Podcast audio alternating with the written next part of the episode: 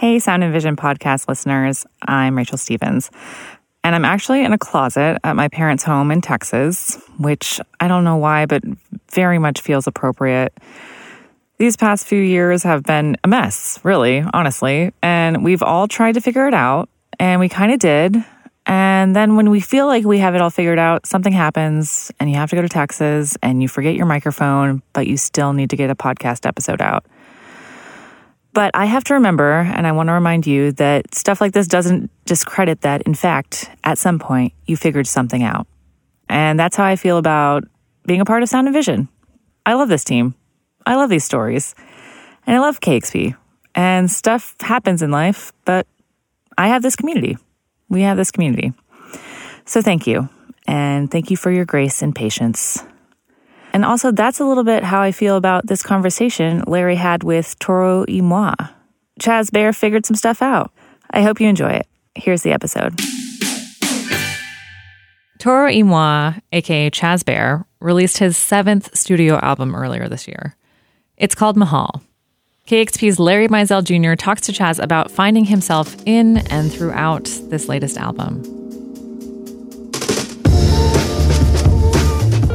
I've noticed once you become like successful with music, especially, you can only be sort of self deprecating and sort of sad for so long until the success sort of evens that out. So, um, yeah, I really felt like it, it was just sort of time to just make like a jump to really just pay for some art and like really put it into the the project in, in the sense that like um I want fans to to grow with me and make some leaps together. For sure. I, I feel like there's some real strong leaps that this album represents.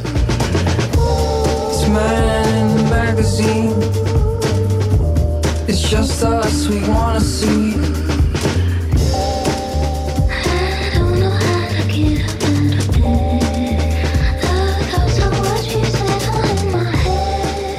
Seems like you've done really well uh, in terms of not trying to break yourself being on the road. I've seen you at a couple points where you're like, eh, I'm not really going to tour this record. I kind of want to invest in being a person, you know, and and spending time and having you know relationship and a social life and stuff like that. Um, yeah. What kind of like um, guided you to prioritizing that? I really feel like it's um just what I've learned and what I know um, through the music scenes back in South Carolina and mm. um, even the scenes in, in Portland and stuff. I f- feel like that's something I, c- I kind of want to try to push and cultivate here in the Bay. Um, a lot of the musicians in the Bay do end up leaving. It's yeah. expensive and LA is right there and there's more work there. So it makes sense. But I, I feel like there there are um, ways to make it work here as an artist.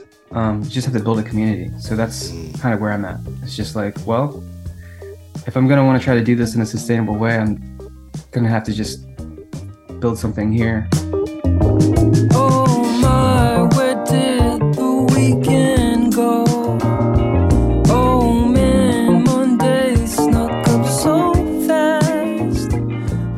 Intentionality towards community. I, I feel like that really kind of comes through with a lot of the um, the stamp you put forth on, on this record. You know.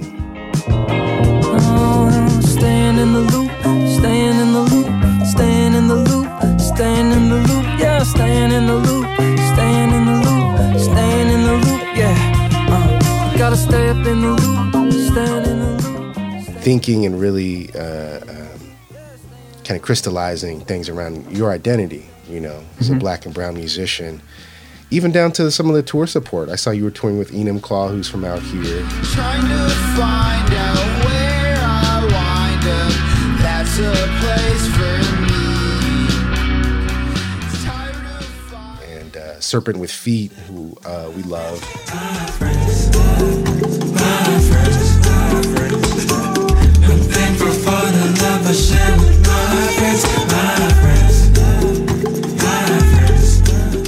Yeah, what's your thought there? Oh, I feel like there's just so many um so many outlets for black musicians these days. I feel like it's it's just it's the right time Yeah. to um, start using my platform to really sort of bring some people on and like uh, show them to my audience and vice versa. And really, I feel like um, yeah, black indie musicians is kind of like a new thing still. So like I'm just trying to roll with it. Really, Yeah. um, it's great to just see other musicians just trying new genres and trying to just push themselves. Really. Totally. It feels like a really rich time. There's so much interesting indie music being made uh, by black folks, by brown folks, um, and are killing it. You know, whether we're talking about like L'Rain or Bartees or, or whomever, there's so much good stuff. So I loved seeing you use your platform in that way, um, and it really fits because this record feels like a, like a homecoming in a lot of ways.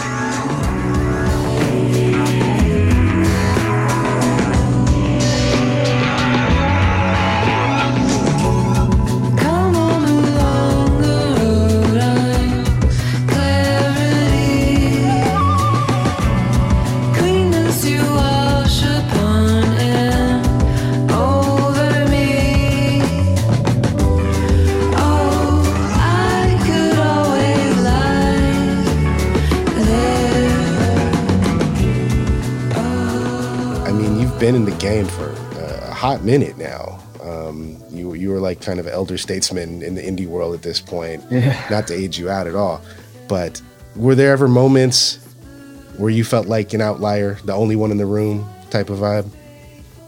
Oh, for sure. Um, even to this day. Yeah. But it, I feel like the thing that's changed um, the most for me is my sort of yeah, my own perception. If anything, is just like learning to like see things through or or try to just follow through and and and begin with like the most intention Yeah. in the sense that like I need to really sort of um to make this the most efficient like lifestyle project career whatever most efficient in general is to just be myself so Mm, um I can't really try to um code switch for every single decision. Right. I, I just need it to be this is who I am. This is what I like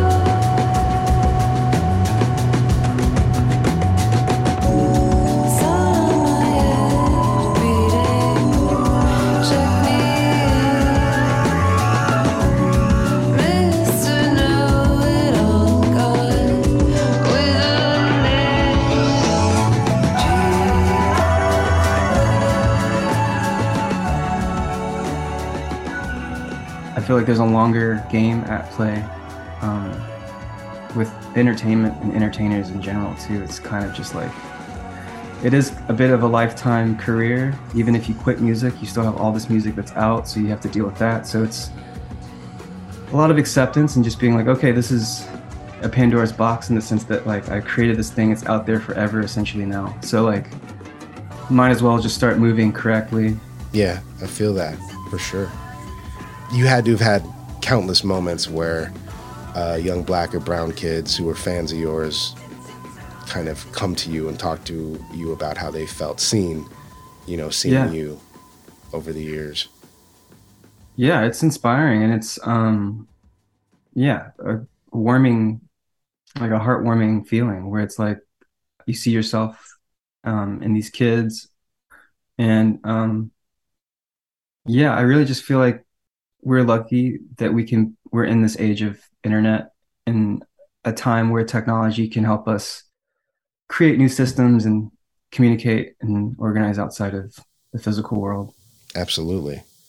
Have you gotten any kind of, um, I don't know, any kind of pushback or people being like, "Oh, I don't know what to do with with this," uh, where you're going with it now? It's getting a little, a little black or a little woke or whatever the hell they want to say. Totally. No, yeah. The um yeah. I mean, I grew up with kids always telling me, you know, you sound white or whatever, you Sure. talk white. And that's just th- everything in a nutshell. Um so like it's kind of like, yeah, that happens, but honestly, like I've noticed the times are really changing because like I'm not getting that as much and I really do feel like it's coming from both ends where it's like people can see and respect the output of Toro, but then also they can just see culture in general in general just changing and Totally. yeah, I think we're we're all just growing. Right. Everybody's, well, hopefully, you know, working hard to understand uh, the different uh, um, different ways that everybody lives and where they're coming from, and even within, you know, just Black folk understanding nuance and the range, and that we can be who we are and Totally. not have to be called, you know, oh, you acting like a white boy because you're into something that isn't prescribed that you're supposed to be into or whatever. Totally. That's long in coming, I feel like. I agree. I really feel like it's one of those things that it stems from trauma. So Mhm. it it's really hard to really approach that subject or, or approach that um that step in someone's life. So like uh yeah. I personally had to like accept that like okay, not everyone's gonna like me. You gotta just yeah. keep going though. Uh, since dropping this record and the rollout with it, um, the, references and aesthetics in that album, are you getting kind of a different tenor of uh, I see myself in what you're doing now from fans, particularly like young Filipino fans? Yeah.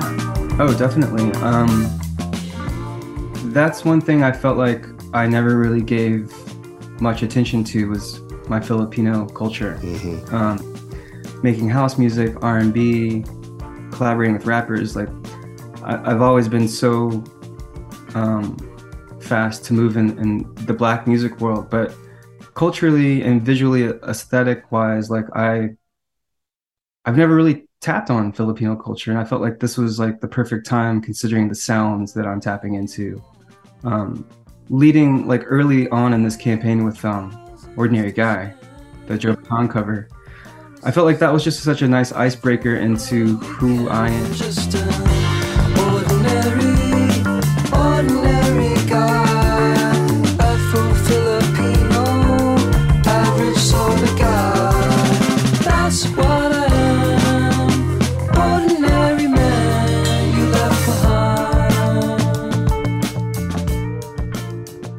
Covering a song about being Afro-Filipino, I feel like is the best way to say it. Absolutely. I'm so glad to hear that you that that was an intentional kind of icebreaker part of this campaign for the rollout of Mahal because that's once I started to see where you were going with the new music, I was like, oh, he totally set the table with that cover. At the time, I was like, this is I don't want to say random, but this is unexpected. I love this because I love Joe Bataan. I love that song. yeah. That's I love that. Appreciate it. Yeah I, it, you know to get his his um blessing on the whole release of it all too was was it feels so good just to see you know yourself from the future so to speak. Um and yeah he's just another dude in new york just like living his life as a musician still. So like it's cool to just see someone as a you know from the older an, an older class. For sure. I relate to this music so much. I, I have to cover this. Yeah. Like everything from him talking about how he doesn't hang out with millionaires or hmm playboys, and it's like, I mean that that's right on the dot. I mean, I'm just, yeah, doing my thing here. I'm not really partying, but um, it is something where I felt like I need to really put my foot down on who I think I am before people assume that I'm just uh, some rock star with my head in the clouds. That's what I am. Ordinary man left behind. that's awesome that that one that song came to you as like this kind of personal anthem you Yeah. know because we've all got those where you're like wow i feel like this was written for my life this gets to so many things Totally. um but also just that you really like stamped your identity and your heritage you know your filipino heritage because i feel like there's so many examples of uh filipino entertainers that are like have assimilated or or are maybe thought to be uh indigenous or or or hispanic or or what have you like that's such a thing That's big. That's huge. Yeah. I mean, as far as Asian culture goes, the Filipinos are on the darker side for Yeah. one. Um, but yes, they are like they were colonized by the Spanish and they are very much mixed by default. So it's very interesting. It's a very interesting culture. It's like Asian culture meets Spanish culture. And um, being an American who's just reduced down to Filipino and black, I do feel like um, there is a bit more of that like mixed culture identity crisis at play. And I really felt like this is a moment in my life um, where I can really just express um, the relatability um, between Filipinos and African Americans. Definitely. And you got a, Um, a huge community in the Bay, of course. The biggest in the country, the biggest Filipino population is in San Francisco. So Mm. it feels very much at home. Um, it's it was a big factor um, to moving here, Mm, um, but but also the Bay Area is a big Black community as well. right. um, in Oakland. So it it feels good to sort of uh, yeah feel supported. For sure. Um, have you been or have you toured or do you plan to go to the Philippines? Yeah, so I I would h- love to go again sometime in the future, but I, I haven't been since like 2013, Mm, and that was for a very short amount of time. Um, I actually got to the 48 hours I was there because it was a tour. Gotcha. Um, I actually ended up hanging out with like a very young Eyedress. wow, Uh, right on. Yeah, before he even was playing as Eyedress.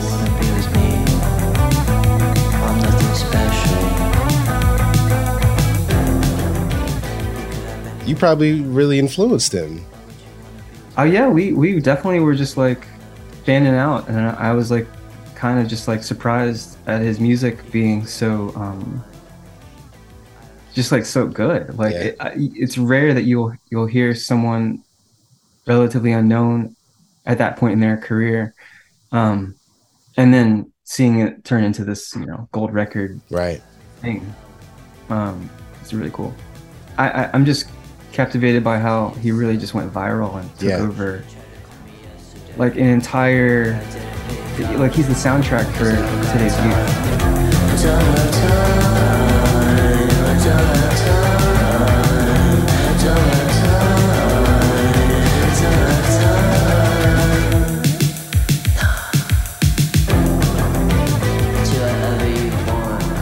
That's a pretty ill thing. And he was probably the first example I've ever seen where it's just like, wow, this guy's in all of these TikToks, all of these these reels or stories or whatever. Um, and one of the first people I ever heard about like getting a gold record from basically off of that, off of like seconds of a song, you know what I mean? The way music is moving so fast and the way we are consuming it, the way it, it progresses so fast, it it's constantly like it like I don't even know how to even anticipate this kind of um shift. Yeah. Like it feels it feels like everything is sort of becoming streamlined in the sense that like everything you watch, listen, eat is all like the same Right. entity. so, um, yeah, just trying to move with it, Yeah. trying to stay agile at the same time. That's good, man. It, it feels like as, you know, everything becomes one or two corporations owning owning everything, you got to stay agile. You got to stay grounded in your community in order Yeah. to not just be plugged in all the time. Yeah, um, and I think that's that's what led me to really just trying to pace the tours out, pace the campaigns out a little bit more. It doesn't have to be so go go go. Yeah. But because everyone's on their phone and watching whatever screen for so long, so much longer now, Yeah. um th- we don't have to uh i don't there's no reason to shove it down people's throats or anything so Agreed. And that it's uh it's there that's what's up. yeah It felt like that with your rollout of this latest record. It felt very organic. It didn't feel like I was being beaten over the head. You know what I mean with some campaign.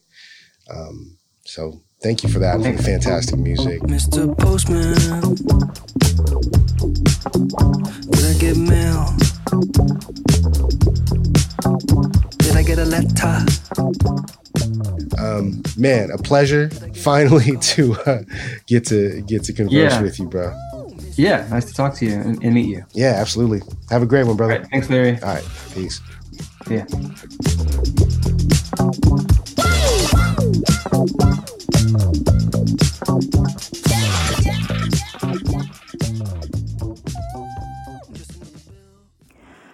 Was Larry Mizell Jr. talking with Toro y Moi. Subscribe to the Sound and Vision podcast for more goodness like this. And if you love Sound and Vision, please consider a one-time donation of just $20 at kexp.org slash sound. You can also rate and review this podcast wherever you find it. That is also a huge help to us. Write something down. Tell us what you think. For KEXP, I'm Rachel Stevens.